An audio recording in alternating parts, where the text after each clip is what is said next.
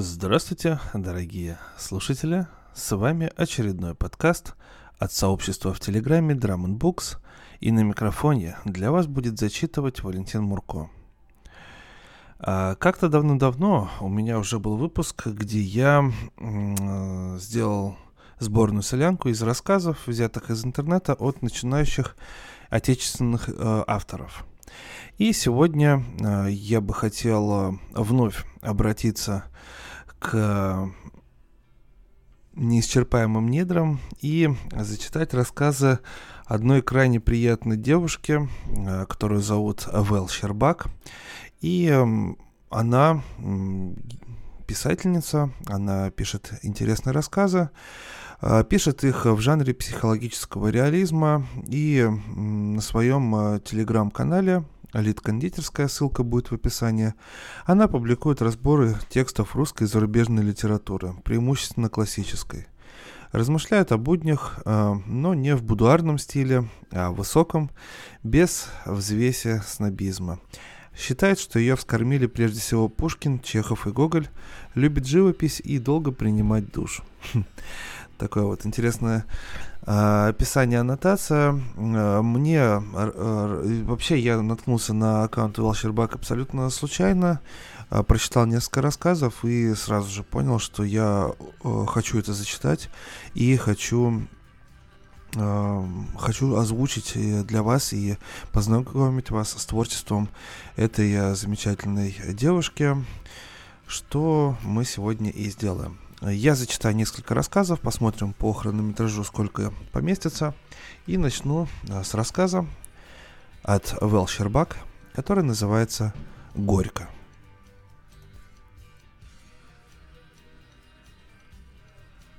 Субботним утром Максим приоткрыл один глаз и тут же зажмурился. Вчера он забыл задернуть шторы, и теперь каждый предмет, находящийся в комнате, включая самого Максима, окружала желтоватая пыль, которая вместе с уличным гулом пробиралась через открытое окно. Потянувшись, он сел на постели. Кот, прозванный крокодилом, потому что любил из-под тишка цапать за ноги гражданское население, мягко оттолкнулся от комода и приземлился рядом с Максимом, наставив на него полупрозрачные рыбьи глаза. Максим протянул руку, чтобы его погладить, но кот отстранился, словно ему подают что-то горячее или дурно пахнущее, и пустил нервную судорогу в толстый черный хвост. Сначала Максим хотел съездить на могилу матери. Он всегда делал это заранее, а не в годовщину. Но потом решил, что успеет завтра. Завтра только восьмое. Прихлебывая кофе, он продолжил вчерашнюю, оборванную коньячным сном переписку с девушкой. Затем, обнадеженный предстоящим свиданием, направился в душ, где долго размачивал похмелье.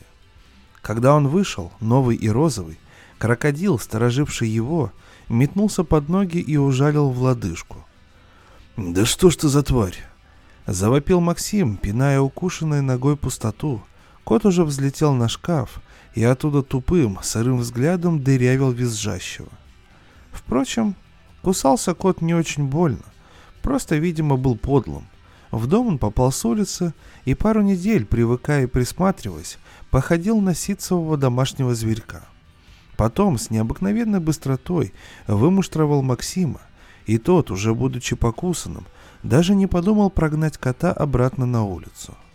Однако зверь, вероятно, испытывал к сожителю некоторые чувства, потому что гостям, точнее гостям, от него доставалось изощреннее и изобильнее. Не только зубы с когтями, но и ядовитые отметки на обуви и прочих вещах, оставленных без присмотра и после годных только на выброс. Максим вспомнил, что отец просил его заехать.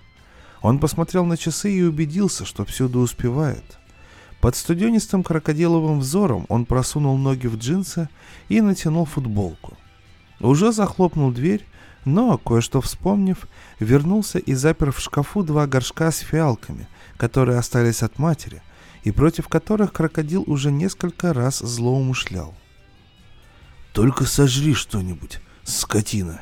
— ухнул Максим коту. Кот зажмурился. На улице было тепло, хоть и пасмурно. Максим направился к остановке, Но потом, принюхавшись к овдовевшему сентябрьскому воздуху, пахнущему древесной корой и перебродившим за лето небом, решил прогуляться пешком. Его отец преподавал музыку в местном училище, откуда уже больше 20 лет грозился уволиться, и был женат на своей бывшей студентке Олесе. Максим никому не признавался, что иногда видит Олесю в излишне романтических снах. Отца звали Бронислав Брониславович. Максим оставался благодарен матери, которая отговорила мужа назвать сына тем же именем, существенно уменьшив вес династического груза. Бронислав Брониславович поздоровался с сыном и тут же нырнул обратно в кухню. Там гудела старая вытяжка, значит, отец кулинарил. Максим последовал за ним. Родитель в бордовом халате и тапочках поверх носков вальсировал у плиты. Его лысая макушка порозовела и маслянисто лоснилась. Максим в стотысячный раз испытал краткий ужас перед таким наследством и инстинктивно пригладил волосы. «Олеси нет?» — громко спросил он, стараясь победить вытяжку. «Она поехала к ученику», — ответил отец, не переставая кулинарить. «Мой руки, я сейчас закончу, пообедаем». Максим послушно вымыл руки и сел за стол. «Нет-нет-нет», — закричал Бронислав Брониславович. «Обедать будем в комнате. Сейчас перелью суп в супницу». Когда приходили гости, у отца начинал зудеть аристократизм, и он, достав старинный бабушкин сервиз, накрывал в гостиной. Максим не возражал. В супницу так в супницу, хотя, по его мнению, супница столь же бесполезный предмет, как, например, ложечка для яйца или подставка для лимона. На столе распустилась вышитая скатерть, блеснул хрусталь. Это было слишком даже для отца. «У тебя что, повод?» «Дам, дам-дам-дам, да-да-да-дам-дам-дам». Запел Бронислав своим мягким тенором, который так обожала мать Максима. Максим покорно ждал. Он не порывался помогать, потому что отец любил все делать сам. В обхаживании гостей, даже если это собственный сын, проявлялся его безапелляционный авторитаризм. То же самое замечалось и в преподавании. Студентов он делил на талантливых и бездарей. Первых окружал материнским вниманием, принуждая, однако, выполнять все его требования. Вторых просто не замечал, из-за чего шла непрекращающаяся война с директором, Эдуардом Вагановичем, человеком, склонным к выпивке, но мирным в быту, однако патологически не переносившим полярность Бронислава и буквально звереющим при его виде. В отместку отец прозвал директора Подстаканычем, и прозвище тут же прилипло ко всем языкам в училище. «Повод, повод, повод», — мурлыкал отец, нагружая стол яствами. В хрусталь полилось шампанское. Запахло Новым годом. Максим покосился на часы. «Итак», — задрав бокал, произнес отец. «Ой, я же не переоделся», — он побежал в комнату и через несколько минут вернулся в парадном. «Итак», — повторил он, вновь запуская бокал к потолку. «За моих детей». Максим растерялся. Он был у отца единственный. Бронислав Брониславович крупными глотками выпил шампанское, вытер губы салфеткой и, блеснув глазами, произнес. «Мы с Олесей ждем ребенка». Максим почесал подбородок и стал пить из своего бокала, но медленными, мелкими глотками, не торопясь, как бы позволяя словам отца порционно попадать внутрь. Когда он допил и взглянул на родителя, тот показался ему гадок. Стоит такой причесанный, в белой рубахе, темно-синих брюках, а гадкий. Максиму некогда было думать, что он испытывает. Ревность или обиду за мать, или свою вину перед ней. Он постарался скорее разделаться с обедом и удалиться до прихода Олеси. Но это ему не удалось. В дверях подъезда он столкнулся с ней, маленькой блондинкой в зеленом платье, а где-то внутри нее новый ребенок его отца. «Максим, привет!» Прозвенела Олеся. «Ты уходишь?» «Да», — ответил он. «Я договорился с человеком. Он не лгал, но почему-то чувствовал, что лжет. Олеся приподнялась на носочки и потянулась, чтобы поцеловать Максима в щеку, Но тот, не желая поощрять этого родственного жеманства, лишь для вида подался вперед и поцелуй пролетел на уровне шеи. «Заходи почаще, мы скучаем». Эта мы совершенно его опрокинула. «Скучают они», Бросил он себе под нос, задыхаясь от спешного шага. Уже не было ни запаха коры, ни неба. Растерянный он зашел домой переодеться для свидания, от восторженного предвкушения которого почти ничего не осталось.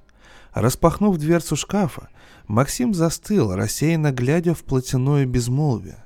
В отдалении на горизонте сознания что-то пестрело, но как только он усилием воли наводил резкость, то видел отца вместе с его беременной женой. Тогда досада пополам с брезгливостью оттесняли проступившие образы, и те вновь улетали к горизонту, сливаясь с окружающим фоном. Если бы не кот, контрабандой протащивший себя в шкаф, чтобы пожевать одежду, Максим неизвестно сколько бы еще так стоял. Встретились в кафе. В зале кроме них было всего три человека. Тихо играла гитара, скучающие официанты перешептывались у барной стойки. Наташа, так звали девушку, заметила, что ее друг частично отсутствует. «Тебя что-то беспокоит?» — спросила она. «Да ничего особенного». «Что-то на работе?» Рабочими неприятностями всегда можно занавеситься от привязчивого собеседника. Максим занимался продажей детских игровых площадок, хотя по образованию был архитектором, как его мать. «Да, на работе». Наташа поправила светлую челку, аккуратно сложила ручки, словно демонстрируя несуществующие кольца, вытянула мордочку и прошептала. «Я знаю, что у тебя скоро день рождения. Что тебе подарить, дорогой?» Выстрелила мысль, что Олеся блондинистые волосы идут больше. Ее образ привычно потянул за собой отца, следом мать, и Максим с разбега врезался в Наташин вопрос. Девушка смотрела на него, ожидая ответа. «Я не очень люблю свой день рождения. В этот день моя мать умерла». Наташа нахмурилась, а затем сгребла руку Максима и легонько сжала ее. «При родах?» Нет, от болезни легких. Мне было десять. Наташа сильнее сдавила руку Максима. Он испугался, что девушка полезет обниматься, и, несмотря на свою к ней симпатию, ему стало тесно и душно. Захотелось вырвать руку. Он с трудом подавил импульс. А ночью Максиму приснилась обнаженная Олеся, у которой был огромных размеров живот, мешавший ему овладеть девушкой. Но она исчезла, а живот остался в его руках. Максим понял, что должен вытряхнуть ребенка, однако мгновение спустя уже лежал на женщине, был с женщиной, был внутри нее. Она обхватила его шею и прошептала «Сынок». Максим проснулся и сбросил с мокрого тела одеяло. В горле молотило одуревшее сердце. Он пожалел, что Наташа не осталась ночевать. Несколько последующих дней Максим с волнением вспоминал этот сон, стараясь почувствовать отвращение, но всякий раз теплел от стыда. Он заставил себя приехать на кладбище только накануне дня рождения. Последние два года, с тех пор, как отец женился, он ездил туда один. Усилием воли, притушив мысли, Максим обтер памятник и ограду, выбросил засохшие цветы и выдрузил свежий букет – который еще хранил все свои соки и выглядел сусально и леденцово на фоне смерти. «И кому пришло в голову носить покойникам живые цветы?» — думал Максим. «Им нужно приносить сухие, в знак солидарности». «Ты опять не заехал к маме», — сказал Максим отцу, когда тот позвонил его поздравить. Бронислав Брониславович, умевший рационализировать все, даже искусство, не мог справиться с виной перед умершей женой и взрослым сыном. Он ничего не ответил на его упрек, но разыгравшейся желчи хватило, чтобы довести до слез двух студенток и слеснуться с подстаканычем. Домой он вернулся молчаливый и сумрачный, как инквизитор. Несмотря на подсознательное, почти детское желание быть утешенным, он воспротивился Олесиной нежности, заподозрив в ней жалость. Олеся обиделась и ушла в другую комнату. Всю ночь Бронислав Брониславович просидел в кресле. Третья рюмка виски пригладила вздыбленные чувства и обеззаразила мысли. А четвертая освободила грудную клетку, где после разговора с сыном каталось чугунное ядро. Он хотел пойти с покаянием к Олесе, но тогда ему непременно пришлось бы признаться, что его нервозностью дирижирует страх одиночества. Он не знал, чего в нем больше – любви или сентиментальной благодарности за то, что молодая женщина согласилась родить от него ребенка. Он вспомнил покойную жену. Как тогда все было просто и понятно. В молодости любовь преображает каждый помысел и оправдывает всякий поступок, ведь влюбленный наполнен верой в исключительную значимость своего чувства. Теперь же любовь – это только раскаяние, и чем сильнее привязанность, тем сильнее раскаяние. На следующий день, когда Максим только вернулся домой после встречи с клиентом и еще не успел снять костюм, в дверь постучали. Кот грузно шлепнулся со шкафа и понесся, лапы внахлёст, в коридор.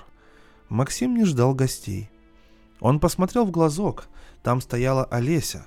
Прежде чем открыть, он обернулся к долгополому зеркалу и несколькими скользящими движениями подправил свой взъерошенный за день вид. Отстранив крокодила ногой, Максим открыл дверь.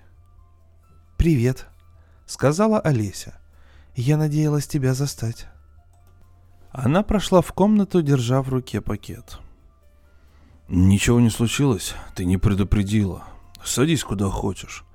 Нет, этот стул неудобный. Лучше в кресло. Можешь на диван. Олеся положила пакет на стол, присела в кресло и расправила длинную розовую юбку. Ей было 26 лет, но 10 из них совершенно ничем себя не проявляли. Маленькая, худая, с острыми загорелыми плечиками и аккуратными детскими ручками. На левой щеке небольшой тонкий шрам. Максиму нравился этот шрам – он словно примерял скульптурную идеальность Олесиного лица с шершавой действительностью. «Я просто боялась... Я не знаю, если я позвоню и скажу, что хочу занести подарок, ты запротестуешь. Поэтому я набралась нахальства и пришла так». Олеся не зря тревожилась. Максим действительно не выносил, когда его поздравляли с днем рождения и тем более дарили подарки. Девушка встала, вынула из пакета увесистый сверток с огромным взбитым бантом и двумя руками протянула его Максиму. Тот, отупевший от волнения, не сразу догадался принять подарок. Внутри оказалась книга по истории музыки, новейшее издание с обилием текста, оплетенного орнаментом и яркими иллюстрациями. От страниц шел солоноватый запах типографской выпечки – Максим листал книгу, надеясь ненадолго спрятаться в изобилии букв и рисунков. Олеся, замерев, стояла рядом. Наконец Максим закрыл книгу и, справившись со смущением, сказал. «У меня много книг по музыке, но...» «Такой нет». «Такой, безусловно, нет. Это же, черт побери, произведение искусства. Только теперь ты разорена». Олеся выглядела абсолютно счастливой. Она заулыбалась, и ее розовые губки открыли ряд крупных белых зубов. «С днем рождения, Максим!» Она подошла и, привстав на носочки, потянулась к его щеке. На этот раз он наклонился и даже ответил взаимным поцелуем. «Ладно, мне пора», — сказала Олеся, внезапно оробев. «Только отцу не говори, что это я подарила. Он к искусствоведам относится с подобострастием, но как истинный художник никогда в этом не признается. Он самолюбив и отстранен как бог, добавил Максим. Разве бог самолюбив? Конечно. Самолюбие самое созидательное из всех качеств. Но я не самолюбива, а сейчас немножко созидаю. Олеся погладила рукой свой пока еще совершенно плоский живот – это следствие самолюбия моего отца. А если это не само, а ко мне любие? Нахмурилась Олеся. Он обожает тебя, это безо всяких сомнений. Ответил Максим с раздражением. Но за всяким самолюбием обычно скрыт страх быть уличенным в грехе. В чем же его грех? Спросила девушка сухо. Они уже стояли в коридоре. В том, что он жрет людей. Олеся ахнула. Преступный кот тут же рванул на шкаф. Максим, не переставая извиняться, понес ее изгаженные туфли в ванну. Одуревший от внезапного появления Олеся, он совершенно позабыл о поганце. Через месяц Наташа переехала к Максиму, и Олеся перестала ему сниться. Он не заходил к отцу, но у Бронислава Брониславовича, кажется, не было времени обижаться, потому что новая жизнь захватила его. Он даже чуть не уволился из училища, но, взяв последнюю решительную ноту в дискуссии с подстаканычем, испугался. «Ну что за порывы, ей-богу!» — думал он, выбегая из директорского кабинета. «Если я молодой отец, это же не значит, что я действительно помолодел». «Нет, Бронислав Брониславович не помолодел, но стал энергичней. Его авторитаризм рос вместе с животом супруги. Он запретил ей преподавать и ласково, но решительно отбирал телефон и ноутбук. «Моя дорогая, долго смотреть в экран очень утомительно для организма. Лучше книжку почитай или приляг».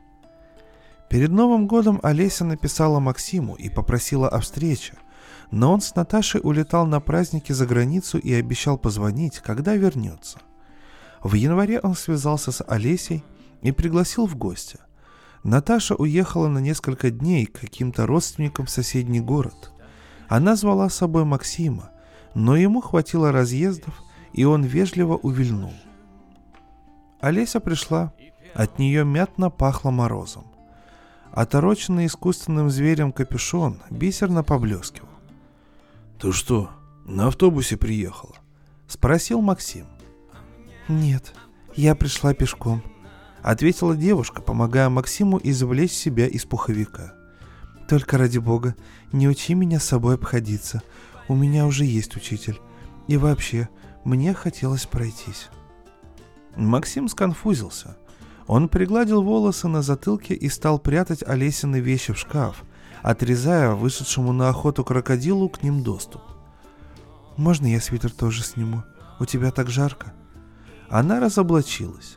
Под свитером оказалась тонкая белая водолазка, облегавшая круглый живот.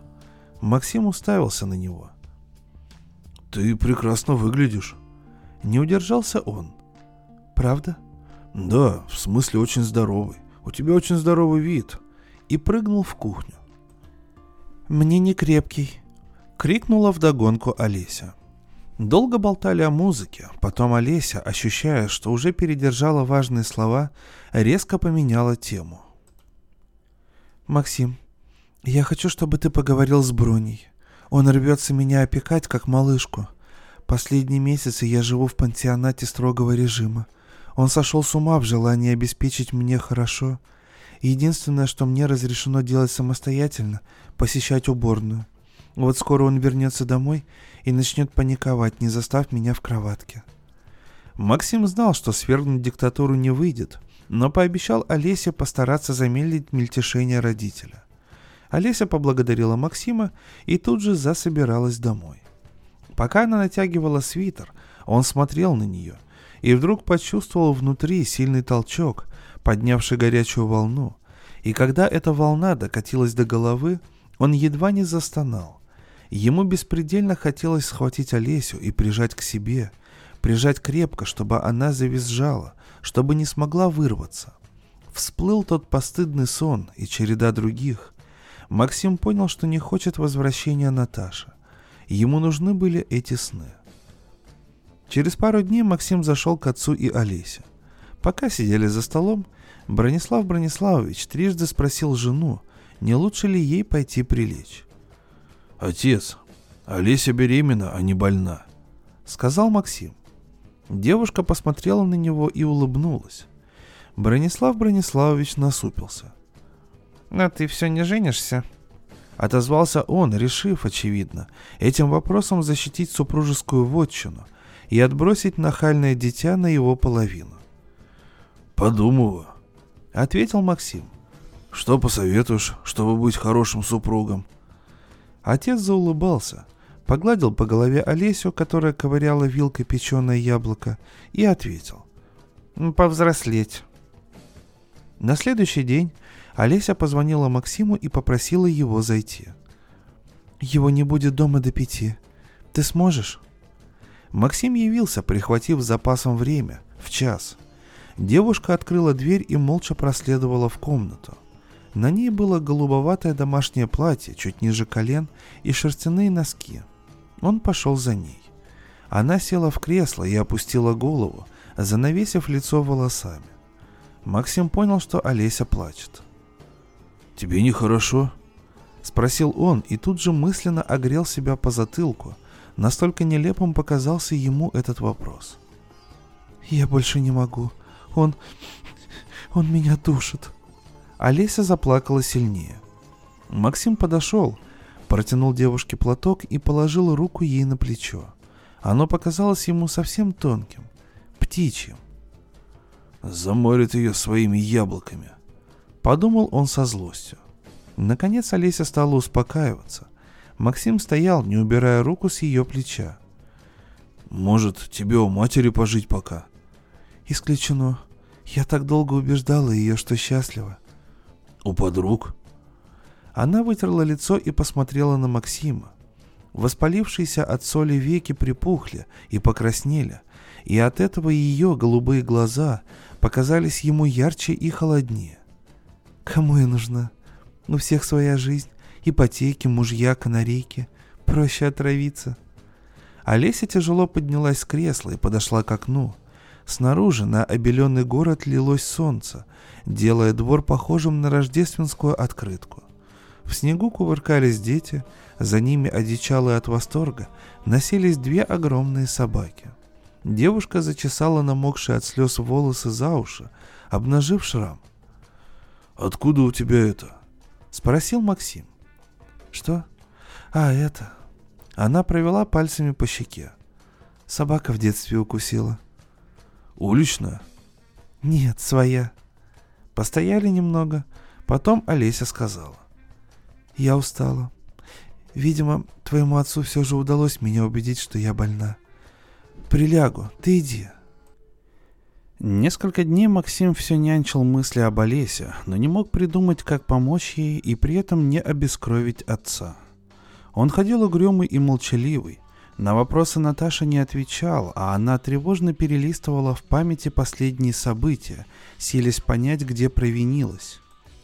Наконец девушка пришла к выводу, что Максим злился на нее из-за поездки к родне, откуда она только что вернулась. Наташа прямо спросила его об этом, но он только отмахнулся. Максим стал часто заходить к Олесе, пока отец был в училище. Девушка радовалась этим визитам. Для обоих они скоро стали почти ритуальными. Олеся совсем не располнела, рос только живот, и Максим удивлялся, откуда в этом птичьем теле берутся соки кормить плод – он боялся, что она плохо перенесет роды, и когда думал об этом, злился на отца. Его тянуло к ней все сильнее. В фантазии уже не проникал образ матери, утихло чувство вины. Он понимал, что любит, и никуда не мог от этой любви убежать. Он начал творить глупости.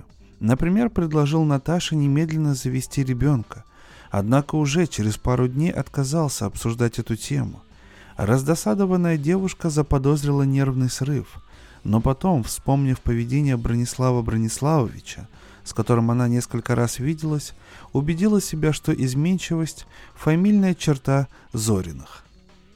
«Максим, Бронислав окончательно сошел с рельсов», – простонала в трубку Олеся. «Он решил до родов сослать меня в деревню, дышать, черт его раздери, воздухом». Максим примчался тем же вечером – Бронислав Брониславович опять что-то готовил и, увидев на пороге сына, засуетился сервировать стол. «Отец, погоди!» Почти закричал Максим, проходя на кухню и закрывая дверь. «Можешь пока вырубить вытяжку? Я себя плохо слышу». Бронислав Брониславович выключил дребезжащий вентилятор, промокнул лысую голову полотенцем и сел. «Слушаю». Эта официальность смутила Максима. Он растерялся, но все же начал. «Олеся Пажа сообщила мне о твоем намерении отправить ее в деревню». «Так, и?» «Я считаю, что ты не прав». «Так, интересно, на каком основании ты так считаешь?» «Ей этого не хочется». Бронислав Брониславович еще раз протер голову. Максим пригладил волосы. Отец смотрел на сына нагло и холодно, как бывало, делал злоумышляющий крокодил. Помолчав, он сухо произнес. «Я разберусь со своей женой и ее желаниями сам. Иди в комнату, сейчас будем ужинать». «Это самодурство». «Ужинать!» Прошипел отец, встал и выключил вытяжку. «Ты должен заботиться о ней!» Заорал Максим. «Вспомни, мать, если бы ты ее слушал!» Отец поджал губы, скривился, как от острой и внезапной боли. Его руки теребили кухонное полотенце. Он открыл рот, но оттуда не прибыло ни звука. Не дожидаясь, что будет дальше, Максим ушел. Утром он приехал к Олесе. Она прошла в комнату и села на диван. А вокруг лежали книги. «Не знаю, какие взять с собой», — сказала она. «Ты же не едешь». «Еду». Он отодвинул несколько книг и присел рядом. Олеся подцепила сборник Рэмбо. «Хочешь, погадаем?» — спросила она. «На нем?» «Ага. Мысленно задай вопрос и скажи номер страницы. Прочту первые четыре строчки». «Ладно. 169». «Так, вот оно. Где в свой окрасив цвет голубизны раздолье и бред и мерный ритм при свете дня вдали, огромнее наших лир сильнее алкоголя — таится горькое брожение любви. Максим усмехнулся. «Хм, да уж, ха, твоя очередь. И он забрал книгу из рук Олеся. Погоди, сейчас вопрос сформулирую. Есть. Страница 280. Вы влюблены в нее. До августа она внимает весело восторженным сонетом. Друзья ушли от вас, влюбленность им смешна. Но вдруг ее письмо с насмешливым ответом. Ерунда. С усмешкой отозвалась Олеся. Совершенно мимо. Они сидели рядом, и каждый уткнулся в книжку. Максим листал биографию Черчилля, Олеся стихи Еременко. Время от времени они что-нибудь зачитывали друг другу. Примерно через полчаса, устав от этого занятия, Максим сказал. «Я буду к тебе наезжать». «В деревню?» «Конечно». «Мне кажется, твоя невеста этого не одобрит», Максим пожал плечами. Что ж, приезжайте вдвоем. С отцом? С Наташей. Максим тяжело вздохнул. Посмотрим. Олеся отложила книгу в сторону, посмотрела на гостя и сказала. «Максим, не высказать, как я тебе благодарна. Ты очень милый. Я тебя очень, очень люблю». «Спасибо», ответил Максим, у которого заболели внутренности, словно вскрылась язва. Рад помочь. Так когда ты уезжаешь? Темнота выстудила улицу. Небо не рестилось мелкой пылью, липнувшей к желткам фонарей. Максим брел по улице в распахнутом пальто, не чувствуя мороза. Даже голуби, клевавшие укатанный сапогами снег, не шарахались от него, не взлетали, а только неторопливо перебегали на край дорожки. Мимо прошла девочка лет 12 и то ли серьезно, то ли с грустью посмотрела на Максима. Он перехватил ее взгляд, и ему показалось, что эта девочка все про него знает. Сейчас бы кому-нибудь, хоть кому-нибудь рассказать о том, что внутри. Пусть даже школьница. Он обернулся, девочки уже не было. Максим постоял немного и начал замерзать, Тогда он застегнул пальто и пошел дальше, но уже быстрее. Прекрасное начало сегодняшнего подкаста. Рассказ «Горько» от писательницы Вэл Щербак. И мы продолжаем. В самом начале подкаста я э, сказал, что... Точнее, случайно причислил Вэл Щербак к начинающим писателям, но это не так, потому что она уже довольно-таки давно э, публикуется в журналах и альманахах. Вот, э, полноценной книги пока что нет, но я уверен, что у этой одаренной девушки все впереди и э, что-то мне подсказывает, ну, по крайней мере, хотелось бы, чтобы и дальше э, ее рассказы и труды публиковались, озвучивались, и творчество процветало всячески. И я хочу зачитать еще один рассказ от Вел Щербак, который называется «Тряска».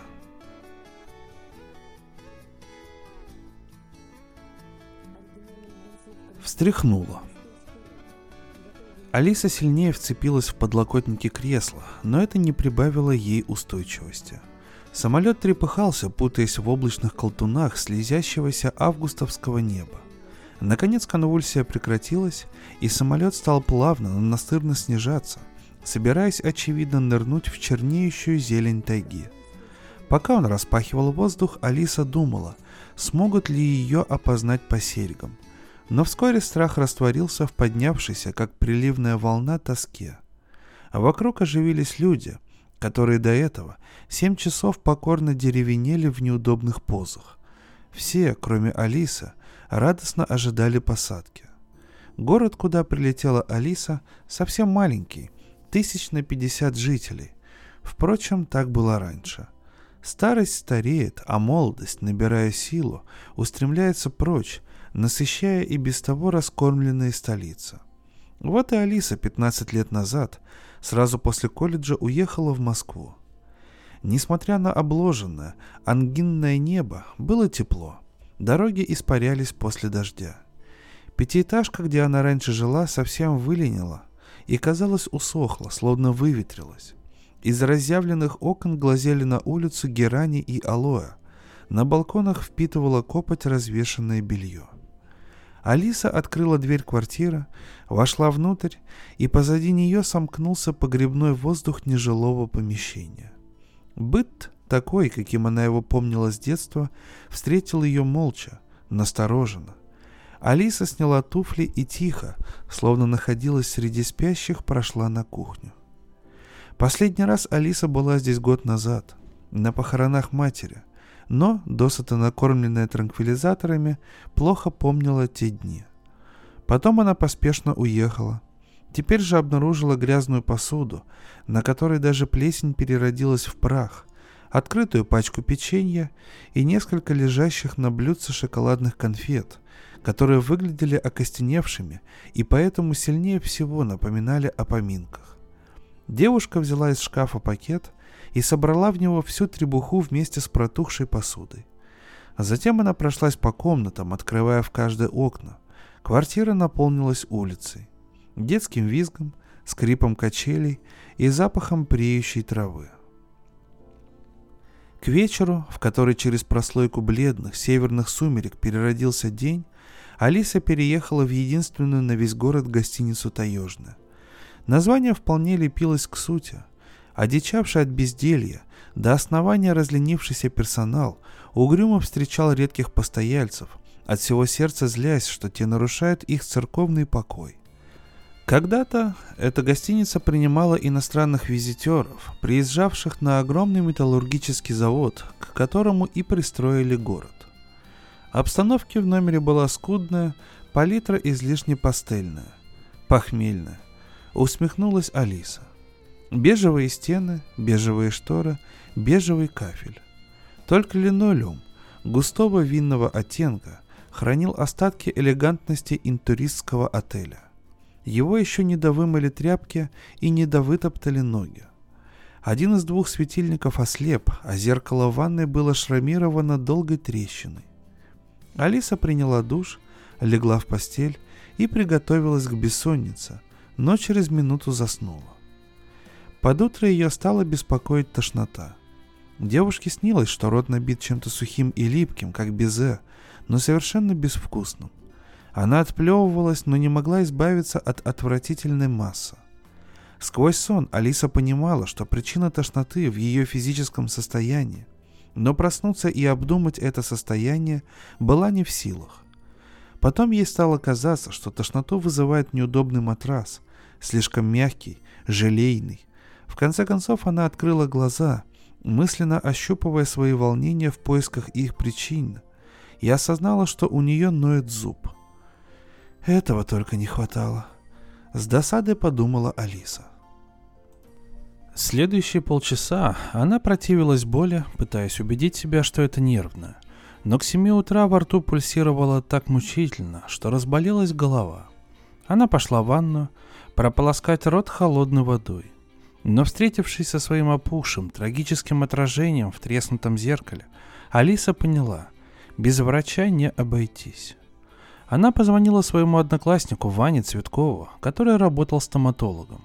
Он пришел в восторг, когда понял, с кем говорит. «Приходи срочно!» — сказал Ваня и рассмеялся. «Хи, я тебя сто лет не видел!» Крошечная клиника на два кабинета с прихожей гнездилась на первом этаже девятиэтажного дома. Тринкнул дверной колокольчик. Алиса вошла, держась рукой за щеку. Через секунду из белой двери кабинета показалась вкосмаченная мужская голова, а потом весь Ваня целиком появился в тесном коридорчике и занял собой остатки пространства. Лицо его было отечным и красноватым, как у изрядно пьющего человека.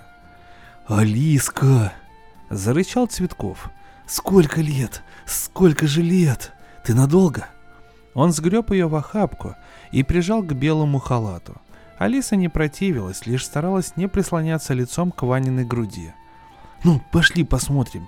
Да брось ты эти бахилы натягивать. Заваливай давай. А я, представляешь, теперь на мотоцикле гоняю». Ваня обколол Алису лидокаином. Пропала боль, а вместе с ней щека и ухо. Руки его были заняты, зато рот празден, и Ваня принялся вспоминать юность, опуская историю о жизни нынешней, как все люди, которым опротивило настоящее. «Ну, так зачем же ты приехала в наш, так сказать, богом забытый таежный рай?» Наконец спросил он у Алиса. «Матушку повидать?» Алиса, не имеющая возможности ответить сложно сочиненно, что-то булькнула и мотнула головой.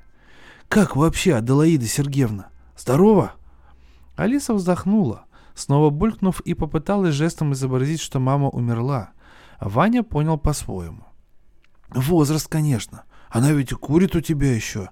С этим точно надо завязывать, по себе знаю. Я стопудово помру раньше нее, если буду продолжать смолить. Передавай ей привет, пусть заходит. Алиса закатила глаза. Ей захотелось выплюнуть изо рта зубоврачебную начинку и прокричать, что мама уже никогда никуда не придет, потому что ее доел рак. Даже голова закружилась и перестала только тогда, когда, словно примеряя внутренние и внешние колебания, цветковский аппарат в очередной раз гаденько завибрировал под черепом. Закончив, Ваня снял очки и перчатки, приподнял кресло вместе с Алисой, у которой мучительно затекла шея и болел затылок. Она с трудом, как будто из воды после долгого купания, вылезла из кресла. «Как?» Промычала она чужим ртом. Ваня насупился. «Ты что, в конец москвичка? Давай лучше вечером прогуляемся». Когда-то Цветков был в нее влюблен. Алиса вспомнила, как быстро убегала из школы после уроков, чтобы не увязался провожать. Сейчас перед ней стоял все тот же толстяк Ванька, со сплюснутым, фрикаделистым носом человека, прижатого к окну набитого трамвая. Однако этот человек только что избавил ее от страданий, и смесь благодарности и раскаяния за брезгливость к некрасивой физиономии Цветкова заставили ее принять предложение. «Я тебе позвоню ближе к восьми, окей?» На прощание он еще раз стиснул Алису в более чем отеческом объятии и припечатал поцелуем ее маленькую ручку. Потревожив колокольчик, Алиса выскочила на улицу и тут же ей пришлось посторониться, чтобы пропустить высокого мужчину. «Алиса, здравствуй!» Перед ней стоял Костя. Фаворит ее студенческой юности, роман с которым запомнился запахом арбузного мыла, обожаемого его матерью, прокуренной кухней и смятым в день разрыва серебряным кольцом, которым за год до этого хмельная Алиса в шутку попросила Костю стать ее мужем. Костя немного отошел от девушки, словно пытаясь отмерить санитарную зону, необходимую всем бывшим возлюбленным. «Здравствуй, Алиса Николаевна». Еще раз поздоровался он, улыбнувшись, но тут же притушил эту улыбку, очевидно придерживая непозволительную радость от этой встречи. Алиса разволновалась, но накачанный анестетиком рот отказывался подчиняться и обронил только скомканное приветствие. «А, ты в заморозке», Надолго в городе?» Алиса отрицательно мотнула головой. Промычала она. Костя слабо изменился, худой, зачесанные на бок русые волосы, большие, почти женские губы, вытянутое пастернаковское лицо. Алиса пыталась кокетничать, но для флирта нужны эмоции, из палитры которых теперь была доступна лишь единственная – отчаяние паралитика. Костя рассказал, что уезжал работать в Новосибирск, но вернулся ухаживать за матерью, у которой случился нервный срыв после смерти мужа. Алиса играла глазами, силясь выразить сочувствие, однако, погремасничав несколько минут, сдалась. Костя же, сказав, что его ждет врач, попрощался и повернул назад в поликлинику. И впрямь деревня. Думала Алиса по пути к автобусу. Приедешь и тут же перечтешь всех сторожей своей юности. Вечером позвонил Цветков. «Ну, как зуб? Не беспокоит?» «Ноет немного», — ответила Алиса, прислушиваясь к себе. «Это нормально, это пройдет. Пойдем, прополощем его в вискарике». Алиса сморщилась. «Я не пью пиво, виски и самогон». «Ха!» С жаром выдохнула трубка. «Ты самогон моей тетки Люси не пробовала. 70 градусов, а пьется, так сказать, как водичка, святая». «Я смотрю, ты часто причащаешься». Вздохнула Алиса. «Заезжай часа через полтора. Я в таежный». «Хм, ну ладно, так сказать, ну проблем, мадам. Готовься морально». Алиса влезла в джинсы, натянула серую водолазку, завязала хвост.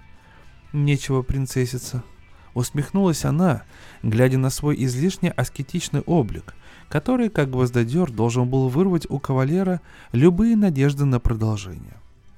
Впрочем, она была уверена, что единственный сын своей старенькой матери, Ваня, несмотря на пылкость, слишком инфантилен и тайно боится женщин.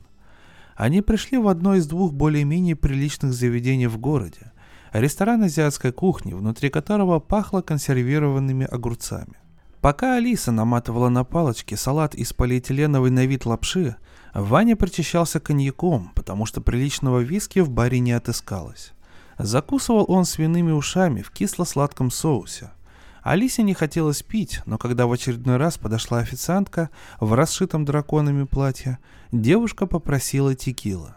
Ваня, на удивление, был немногословен. Возможно, говорить ему мешали свиные уши, которые он тщательно пережевывал, работая не только челюстью, но даже, казалось, шеей и плечами.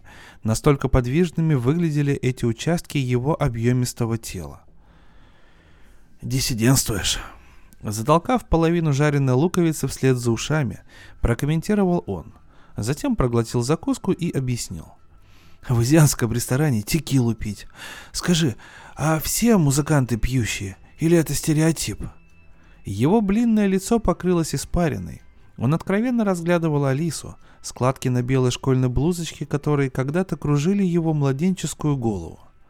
Алиса опрокинула стопку, прослезилась и ответила на выдохе. Так же, как и доктора. Все. А почему ты живешь в гостинице? Спросил Ваня. Мама умерла. Мне тяжело дома. Ваня приподнял брови и вернул уже поддетое вилкой свиное ухо обратно на тарелку.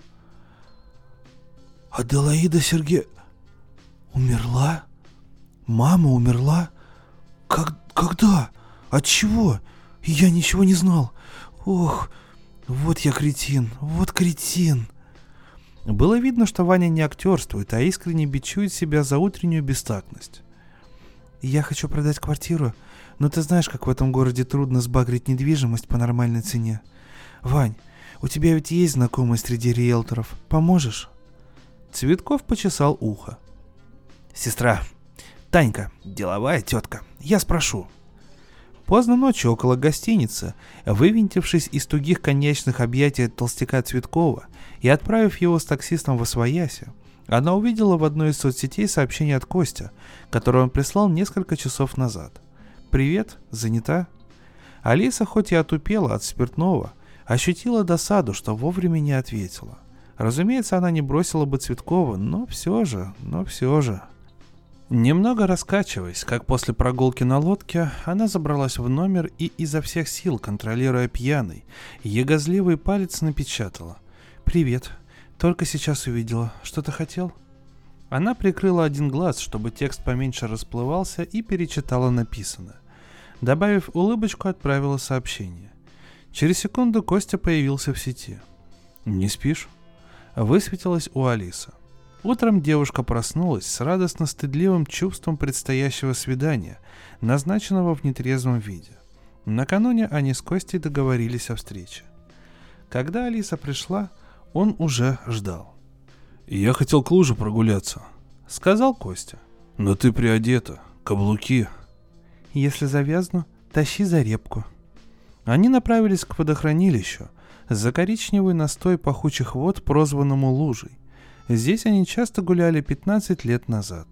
Две фигурки, долговязый тощий парень с сигаретой во рту ведет за руку коротко стриженную девчонку, у которой за спиной детский плюшевый рюкзак в виде панды.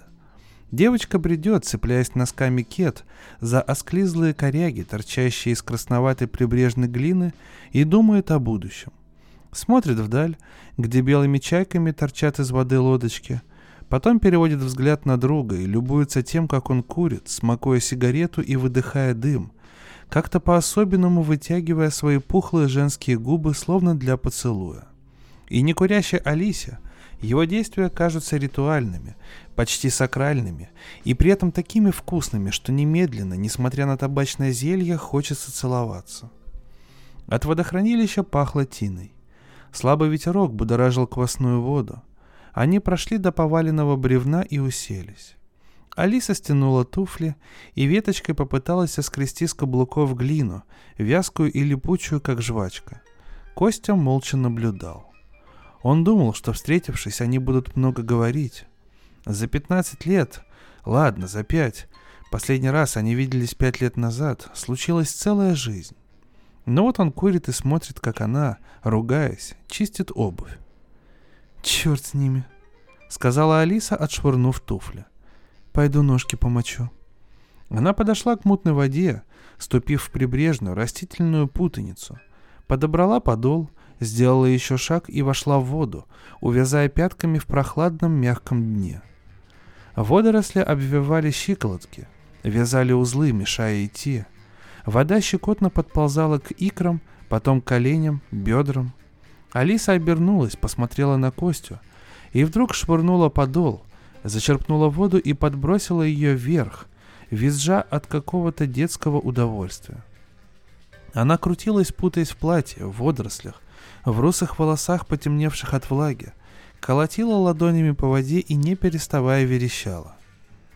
«Не холодно?» — крикнул Костя с интересом, наблюдавший за дикарским омовением. «Потрясающе!» — отозвалась Алиса. «Я ожила!» Она перестала визжать, прошла еще немного вперед, но берег, хоть и медленно, все же катился вниз. Дальше только вплавь. Алиса, совершенно мокрая, в порыжевшем от квасной мути платье вернулась к Косте. Они еще час просидели на бревне, Алиса сушилась. Остро пахло подгнивающей на солнце тиной и рыбьем, что обнажило отливом. К прелому запаху подмешивался Костин табак. Неподалеку гоготали дети, слышалась музыка. Поговорили о работе, о старых знакомых. Девушка рассказала о смерти матери. Костя, впрочем, было об этом известно. Объяснила, что продает квартиру. Совместное прошлое они не тормошили и друг друга, как пять лет назад, не упрекали. «Ты женат?» Наконец спросила Алиса, которая два этих слова еще со вчерашнего дня с трудом удерживала во рту. «Нет. А ты замужем?» «Черт его знает», — ответила Алиса, пожав плечами. Она помолчала и вдруг, распаляясь от собственной бесстыжести, добавила. «Кость, а давай проведем эту ночь вместе. Мы пожалеем, но нам понравится». При этом в сердце воткнулась ледяная игла. Костя сложил свои женские губы, неторопливо и вкусно выдохнул дым, нисколько не нарушая ритуала, затем коротко ответил. «Окей». Алиса обиделась. Игла растаяла, оставив соднящее чувство. Во рту горчило. Хотя бы весело проведу время. Подумала она с досадой. Мне нужно домой, ну, то есть в гостиницу, переодеться. Зайдешь за мной в районе семи, поужинаем. Они пошли в город, и Алиса чувствовала себя безмерно глупой в побуревшем платье и выпачканных туфлях. Совершенно не к месту позвонил Цветков. «Что?» — рявкнула Алиса. «Отвлекаю. Так я, так сказать, по заданию партии. Поговорил с сестрой, она придет вечером посмотреть квартиру. В районе восьми будешь дома?» Алиса вздохнула. «Конечно, буду. Напомни, как ее зовут?» Она пришла в квартиру пораньше, проветрила комнаты, насыпала на диван ярких подушечек, пустила по занавескам изящную волну. Подумав, передвинула кресло поближе к окну. Вскоре заявился Костя. «Ты зачем сейчас пришел?» Спросила Алиса. «Я же сказала, поговорю с риэлтором и позвоню». «Я давно у тебя не был», — отозвался он, стягивая ботинки. «О, тот самый диван». Резанул звонок. Ванина сестра, такая же объемная и носатая, быстро обошла квартиру и подытожила. «Два балкона и раздельный санузел. Улетит за неделю. Клянусь». И тут же отчалила. «Кстати, это риэлторша, сестра твоего стоматолога, по совместительству моего одноклассника», — сказала Алиса, когда они с Костей вышли из дома. «Ох, какая неловкость!» — хмуро ответил Костя. Алиса не захотела идти в азиатский ресторан и предложила посетить второе и последнее приличное в городе заведение, но Костя воспротивился. «Там пошло, даже по меркам райцентра», — прокомментировал он. «И в меню одни макароны, а я хочу до смерти, хочу шашлыка». «Предлагаю купить мясо и зажарить его в духовке. С поминок осталась бутылка финской». На эти слова Костя ответил Алисе серией нежных сыновьих улыбок. Алиса тревожилась, что все закончится, как в прошлый раз. Тогда еще была мама. Она суетилась вокруг дочери, пока та, насупившись, с упорством выглаживала складочки на хитро скроенном дорогом платье. «Обязательно пригласи Костеньку к нам, ведь он не женат. Может, он до сих пор тебя любит, вот и не женится. Испортила парню жизнь. Ах, боже мой!» Алиса с грохотом водрузила утюг на подставку и ошпарила мать взглядом. Ты считаешь, что я кукловод, а я марионетка. Это ты всю жизнь кукловодишь. Хватит меня винить во всем. Я не виновата в одиночестве Костя. Я не виновата в бомбардировке Хиросимы. Я не виновата, что отца в 40 лет хватил инфаркт. Мать вздохнула. «Ты стала злая», — сказала она и пошла курить на балкон. «У тебя все добрые, кроме меня», — выкрикнула Алиса ей вслед. Тем же вечером они сидели у Кости на съемной квартире. Алиса, выпив полбутылки вина, рассказала о ссоре с матерью. Костя стоял у окна в серой, наполовину расстегнутой кофте и курил в открытую форточку. Сейчас он сильнее всего напоминал Пастернака. «Твоя мать права», — отозвался он. «Долгое время после нашего расставания я не мог привязаться ни к одной женщине. Из окон выпрыгивал, чтобы не спать с ними. Думал о тебе с ненавистью, но любил. Любил какой-то звериной, сатанелой любовью. Все метался. Почему бросила? Зачем так жестоко обманула? А потом осознал, ты маленькая была, глупенькая. Да и сейчас такая же глупая, только вдобавок грустная. Но я все равно убежден, что ты лучшая женщина на свете. А вот такой я болван. Почему мы после того разговора больше не виделись? Спросила Алиса, когда мясо уже было в духовке и шипело там, как пожар. «Я тебе звонила, ты не отвечал. Почему?» Костя сидел в кресле, том самом, которое Алиса недавно пристроила к окну. «А зачем? Чтобы страдать?» Костя помолчал немного и с улыбочкой прибавил. «Но теперь я разлюбил тебя, и мне спокойно». «Подлец!» Закричала Алиса со смехом, но почувствовала, как внутри у нее что-то вскрылось и горячо обожгло сердце. Достали мясо, разлили водку. «Ты знаешь», — произнесла Алиса, взяв стопку, — «я много лет не пила водку, но сейчас я готова на все и, кажется, даже закурила бы. Но тогда я буду сильно напоминать себе собственную мать, а это почему-то стыдно, отвратительно стыдно, а ведь я ее любила». Помолчали. «Кость, ты сидишь. Я выцветаю. Слишком часто бываю на солнце. Поэтому в последнее время предпочитаю зиму.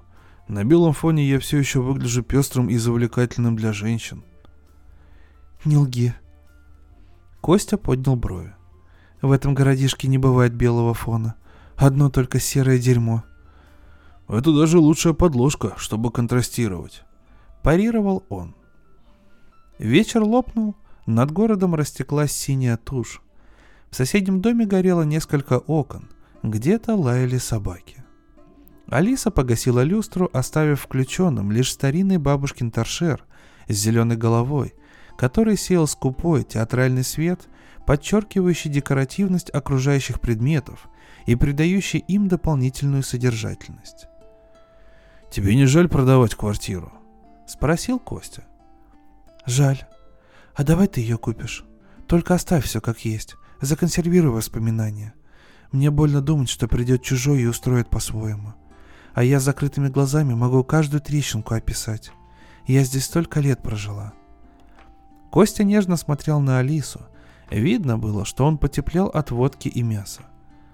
«Я сделаю музей», — произнес он тихо. «Все покрою лаком, чтобы не рассыпалось. И тебя тоже». Алисе стало весело. Она поманила Костю к себе. Тот послушно подошел и сел рядом с ней на диван. Она потрогала его лоб, разлинованный тонкими морщинками, потом провела пальцами по губам и шершавому подбородку. «На месте», — прошептала Алиса. «Что?» «Все, что я люблю». Он усмехнулся и стал ее целовать.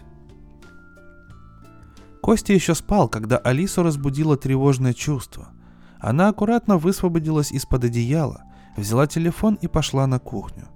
Два пропущенных от риэлторши и один от Цветкова. Она перезвонила Ваниной сестре. Та приказала в 12 ждать визитеров. Часы показывали начало 11 Алиса позвонила Цветкову. «Можете чуть приоткрыть рот?» «Не до конца, не до конца. Вот так. Я сейчас». Послышалось на том конце. Потом шуршание, звон колокольчика. «Алиска, привет! Пошли вечером раков есть, водочку пить». При слове «водка» у Алисы во рту стало уксусно. Она поморщилась и сплюнула в раковину. «Вань, не могу». «Да ты чего? Танька твою квартиру моментально продаст, и ты уедешь. А я старый бобыль. Мне хочется обществ прекрасной дамы». «Я перезвоню, Вань». Алиса сползла на пол и взялась обеими руками за голову. От водки все еще немного качалась внутри, и узор старого линолеума, который она однажды в детстве обвела фломастерами, за что получила болезненный подзатыльник от матери, немного плыл и выступал над поверхностью, словно барельеф. Алиса зажмурилась. «Дурацкая жизнь», — думала она. «Одно только прошлое, кислое, подгнившее, как коряги на берегу лужи. Пахнет дурно, а цепляешься за него не хочешь в настоящее. Остаться я не могу. Возвращаться в Москву страшно. Продам квартиру, отряхну прах и ничего не останется, и незачем будет приезжать. Она вернулась в комнату. Костя спал. Села в кресло и стала плести косу из своих длинных, пропавших табаком спутанных волос. Прошло несколько дней, дело с продажей было решено – Алиса и Костя сидели в беседке, потому что во время прогулки пошел дождь. Теперь они пережидали непогоду, слушая, как струи упираются в покосившуюся деревянную крышу. «Билет взяла?» — спросил Костя. «На послезавтра». «Больше уже не вернешься, значит». Дождь продолжал пороть. Алиса заметила, как в доме напротив молодая женщина отворила окно и, опершись на подоконник, стала глядеть на улицу. Где-то рассыпчато покатился гром. Рядом с женщиной уселся кот и тоже уставился на дождь. От этой простой, лубочной картинки еще сильнее захотелось плакать. Алиса опустила лицо, позволив слипшимся от влаги волосам занавесить его. «Слушай, Алис», — сказал Костя заговорческим тоном. «Давай поиграем. Давай каждый из нас сейчас спросит у другого что-нибудь личное отчего обоим непременно станет неловко. Она не подняла головы. «Спрашивай». Костя закурил. «У тебя что-нибудь было с тем Иваном, стоматологом?» Несмотря на тоску, на которую, как на большую вилку, было наколото Алисина нутро, девушка рассмеялась. «Ты болван. ответила она, подняв голову. По ее щекам катились слезы. Костя задрал вверх свой длинный подбородок и выдохнул струю. «Не ерничай, отвечай». «Не было и быть не могло». «А он-то мне в тот день живой писал, что намеревается соблазнить одноклассницу, приехавшую из Москвы». «Трепло». Алиса пнула ногой кусок валявшейся на полу деревяшки. Тот вылетел из беседки и тут же был схвачен дождем. «Обломки кораблекрушения», — пространно заметил Костя. «Твоя очередь». Девушка вытерла слезы рукавом. «Я не знаю. Чего я не знаю? Я знаю, что ты меня не любишь, что ты со мной не поедешь». «Спроси». «Ладно». Алиса вздохнула. «Все равно это уже часть прошлого. Скажи мне, Костя, ты хочешь уехать со мной в Москву?» «Хочу», — ответил Костя. «Хочу, но не уеду. И дело не только в матери. В конце концов, у нее еще двое детей. И я просто не могу жить в большом городе.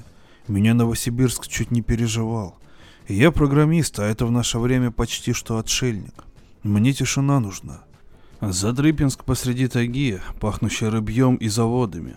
Лучшее место, где закопать сердце. Алиса отстраненно слушала, понимая, что он не лукавит. Слова, рожденные не сейчас, а очевидно тысячи раз уже проговоренные внутри, чеканились, почти рельефны, и Костя, давно распробовавший каждое на вкус, привык к их полынной горечи.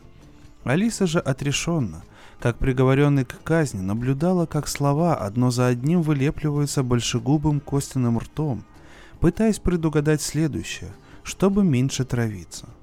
Звенело в голове и хотелось, чтобы дождь превратился в потоп и перекорежил все живое, изменил суть вещей привычный порядок.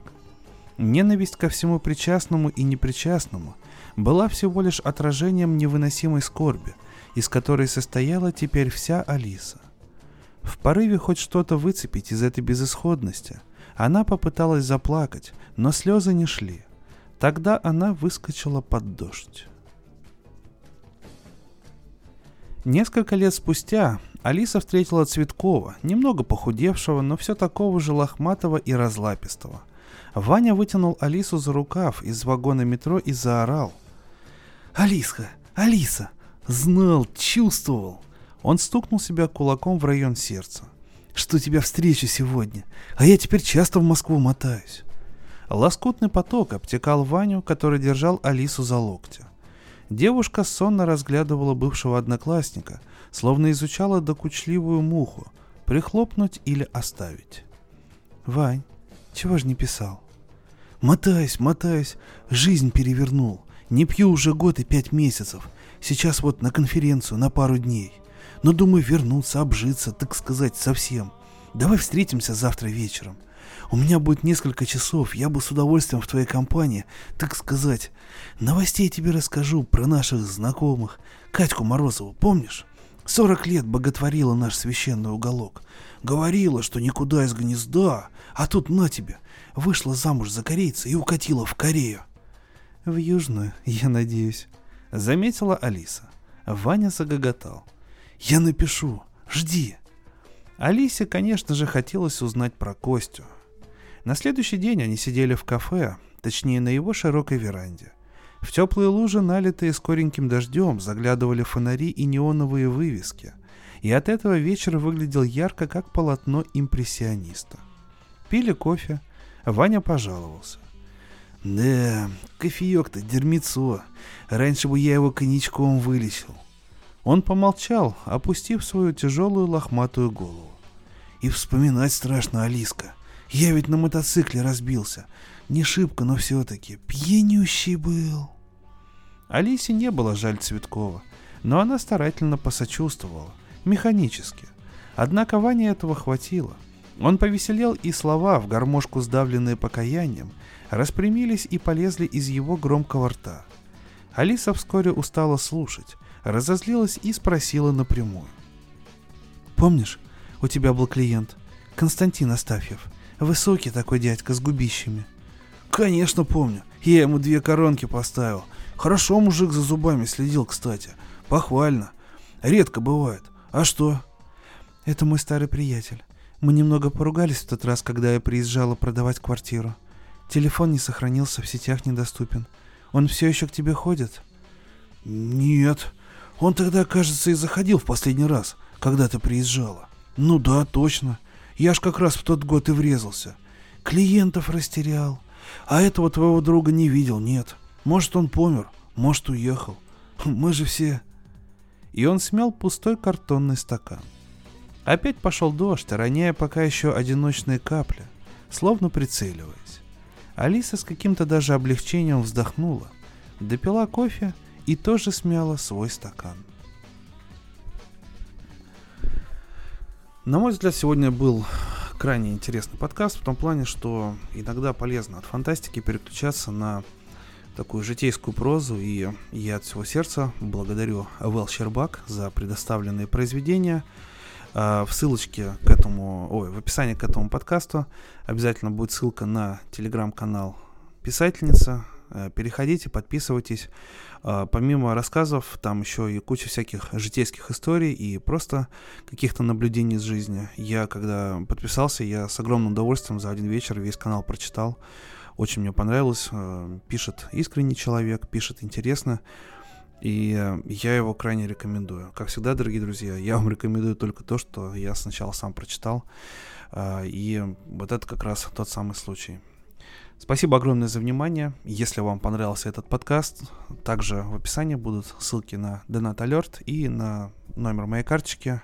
Вы всегда можете поддержать проект рублем, мне будет категорически приятно и будет дополнительный стимул, чтобы радовать вас хорошими произведениями. На микрофоне для вас, как всегда, зачитывал, работал Валентин Бурко, Драмон Букс в Телеграме и на всех подкастерных площадках. До новых встреч, дорогие слушатели!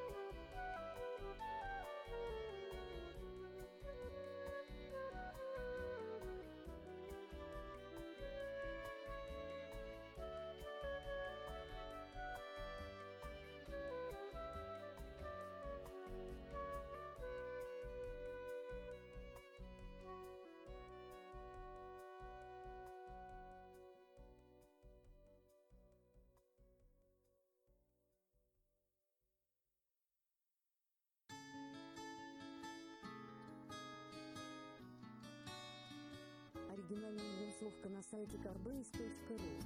Готовые рисовки и на заказ.